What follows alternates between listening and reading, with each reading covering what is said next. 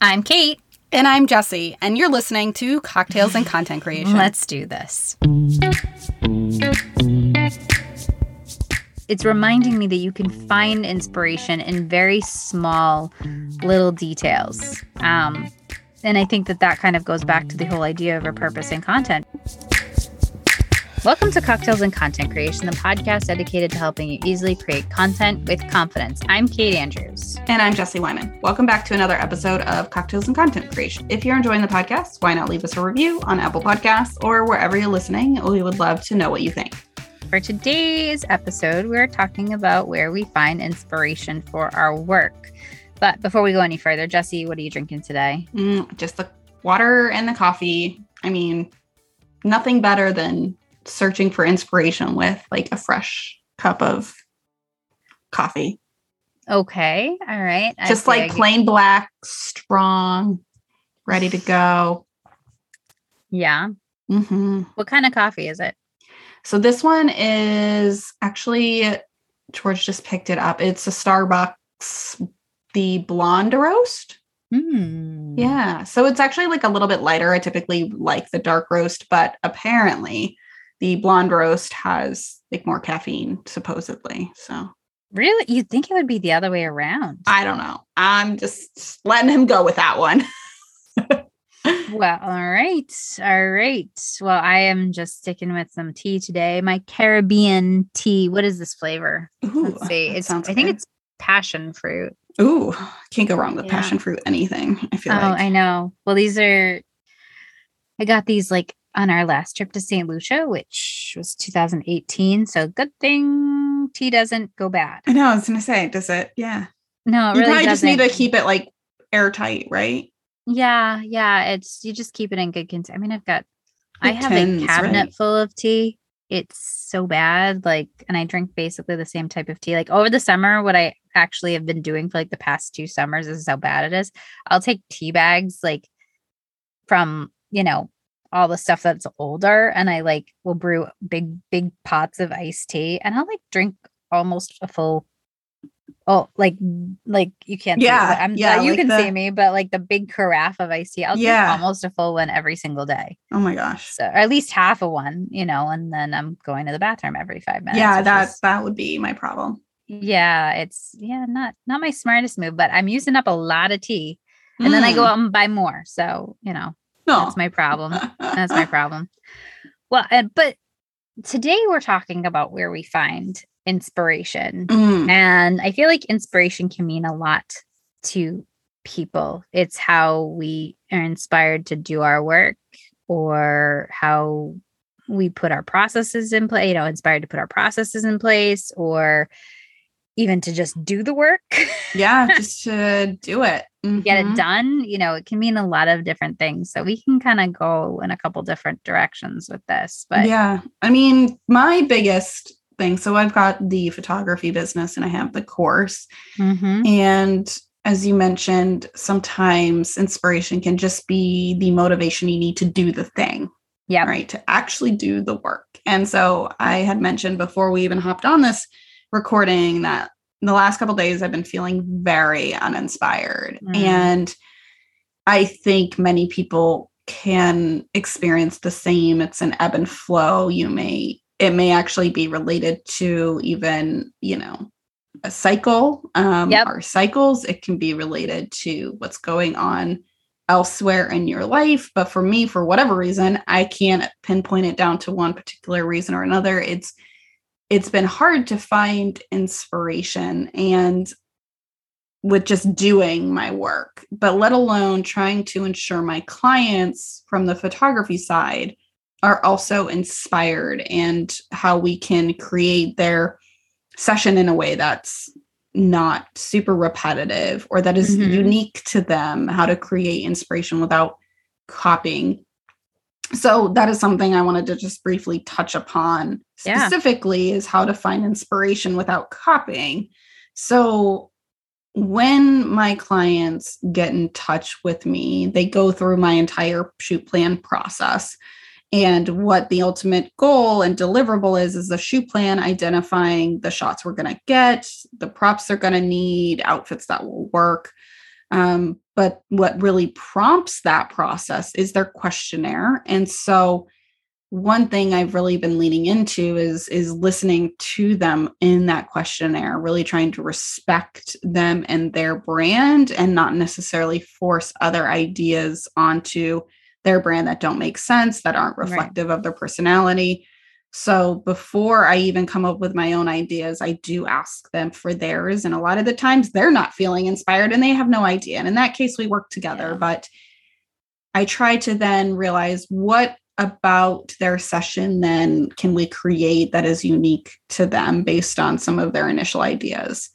Um, so one way to do this is to pull from, you know, inspiration images. And this, I think, can be a rabbit hole, and it can also lead to, you know, repetitive images like Pinterest, looking at Pinterest and saying, I like this shot. Can we do something similar? Absolutely. I, you know, can definitely do shots that are similar that we see in Pinterest. But what I've been trying to do and try and encourage Um, myself and my clients to do is look at those images from a way, a lens that says, what is it about that particular image do you like? Do you like the pose? Do you like the location? Do you like the way she or he or they present themselves in that image? Is it about the personality? Is it about the way they, they, they, they're making you feel? Mm-hmm. Um, and then sort of pulling from those pieces of multiple imagery to come up with our own idea. And I know a lot of artists do this, especially when they're trying to find their style. I listened to a couple podcast episodes about, about this, and that, you know, let's say you are a watercolors artist and you're trying to find your own style of watercolor, and you see so many, so many works out there, and you're like, well, you know, I really like this artist. I want my work to be like them. And instead of doing that, is pulling inspiration or pulling images or watercolor pieces that you're drawn to, but specifically, what about it? Is it the vibrancy? Is it the brush stroke? Is it the content that they're actually painting? Is it abstract? Is it, you know, um, still life? Is it, you know, what is it about that? And then almost using all of those things you like from multiple images and creating your own. So you may take the vibrancy, like vibrancy may be your thing, but that particular artist that uses vibrancy is doing, you know, landscapes, and that's not really your thing. You like the abstract, but you like the abstract with like the really thin brush stroke. And maybe that's something another artist does that you hmm. were really inspired by. So So pulling pieces from multiple ways of art, and it doesn't even have to be particularly images. Look outside and be inspired by nature or architecture, um, you know, line work, um, tattoos, anything that can really sort yeah. of inform what you like. So that's really what I have to say about inspiration. And for me, as far as like my personal feeling of being uninspired at this point, I think what I'm going to do is just spend some time thinking about, as far as like what's going to motivate me to, to do my work, is really sort of sit down and do some, some thinking about and some journaling and about what it is that I, I want my business to continue to look like, or to change, or are there areas that I can, can make a difference. But that's really where I'm at with inspiration and how yeah. I also help my clients stay inspired for their own session. Well, I think it's a, it's it's definitely an important point that you bring up in terms of being a service provider. You're not just concerned about your own inspiration. You're talk to, you talk about your clients' inspiration as well, which is a big part of it. You know, I feel like a lot of people that listen to this podcast are service providers in one way or another. For me, sure, I need to get inspired to write my blog posts, to come up with the topics, to come up with the ideas to shoot, either with you or when I'm out in the fields, you know, on a tra- you know, on a trip or a day trip, or just, you know, at a local farm or something like that. So, you know, I definitely have to think about how I can keep myself inspired when it comes to my own working, well, you know, me actually doing the work, just like you said. But part of being an influencer is to inspire other people to go out and go someplace, or buy a pair of pants, or, you know, to do this project with their kids or whatever. Um, so you bring up a good point, because you're not you're not just talking about your own inspiration. You're talking about sharing that inspiration. Mm-hmm. And I think that that's so, I mean, while that is an essential part of your service that you provide and the service that I kind of provide, it's still an altruistic kind of thing to want to inspire other people to to feel their best, to do their best, because essentially that's what you're providing is you're providing images for them to make sales, to book clients, to um do to actually do their work. Because I know that when I get images from you, it's like super exciting. And I'm like, ooh, how am I going to, you know, put all this together? You know, for me, in terms of where I find my own inspiration, I, from the time I was in you know, young teen, I would buy magazines and I would cut out pictures and words and sometimes even just pieces of like clothing, like a like a piece of a dress that I saw in a magazine that had like an interesting texture or something like that. And I'd kind of stitch them all together on paper and create these collages. Um, and I continued doing that. This is before I was blogging, before I was doing anything like that, because blogging wasn't even a thing when I was like, you know, fourteen, fifteen, sixteen years old. Um, and then when I got into high college, I continued that because that was pretty much all I could afford in terms of entertainment. And I would, I remember actually, it's funny, my roommate asking me at one point if I would make her a collage, and I did. And we had them, we all, we had them up in our dorm room freshman year. It was really fun. Um, but then I remember taking an art class and I, it was supposed to be, the medium was supposed to be just like tempera paints. It was very basic. It was like a requirement that I had to take some kind of art class, which was funny because at the time I was a theater major. Like you'd think art, like, yeah, I think that would kind of count. But I remember taking an art class and we had to like paint something. And what I did instead is I brought in a bunch of magazine cutouts I had put on a big piece of paper. And then I just painted a, like um an, something over it. And I don't even remember what it was. And I remember my professor at first was like, kind of disappointed because I was like not doing exactly the assignment he wanted. He was like, well, that's actually really cool. And that's something that I got into, is like just picking out pieces of magazines and painting over them and doing things like that. And I think that's a lot of how I work my inspiration today, is I take pieces of things, just like you said, mm-hmm. you know, taking little bits, and I figure out like, okay, um, I'm really feeling this this month. I'm really feeling, you know, this shade of pink and these kind of materials, and let's add a little sparkle in there. And that's what I try to, it seems weird because I'm, I'm writing, right? So you wouldn't think that would translate to writing, but it is, it's how I, it's how I think of my images and then how the writing kind of progresses from that.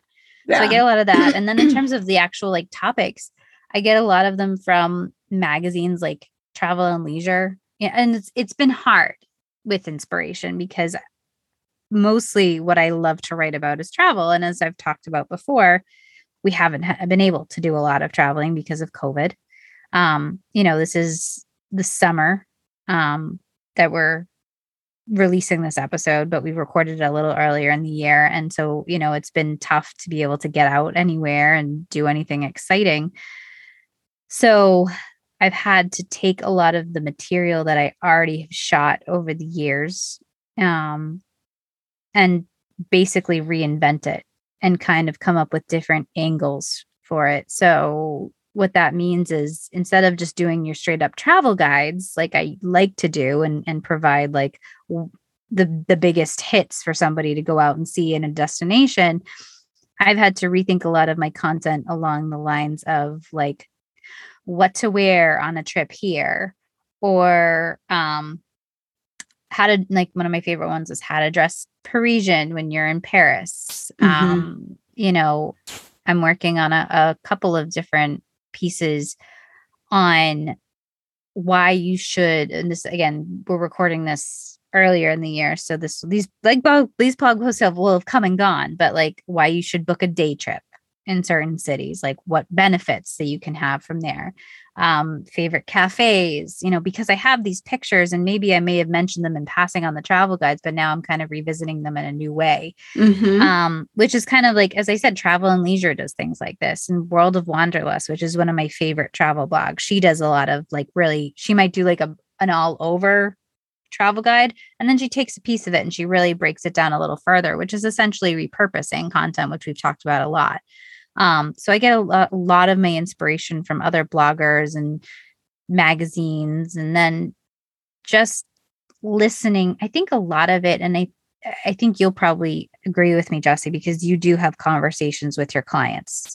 I think a lot of it, the inspiration comes from figuring out pain points that people have, listening to conversations, figuring out what is it that people are having a problem with? What can they not figure out? What's maybe not being addressed in mm-hmm. by, you know, X, Y, and Z, um, and figuring out those pain points, and then being like, oh, well, I know the answer to this, and kind of going back to it. Yeah. Um, and if you're not, if you're, if you're more like one of those people who are kind of holed up still right now with COVID and everything, try typing into Google, like start a question, what is, and see what comes up. Mm-hmm, you know, mm-hmm. it, it, if you're in your industry, you know, for me, it's, um, so what is everyone's favorite cafe in London? Maybe something, or, um, where, what are the best is- Instagrammable spots in Paris, or, mm-hmm. um, what do you wear to take a good picture on your travels is another thing I'm working on. So just try typing into Google some questions and see what's coming up, and seeing if other people are actually searching it. Um, which you can, there are like different plugins you can do, like Moz and Ubersuggest. You can actually plug them into your um, Safari or your Chrome, I guess Chrome.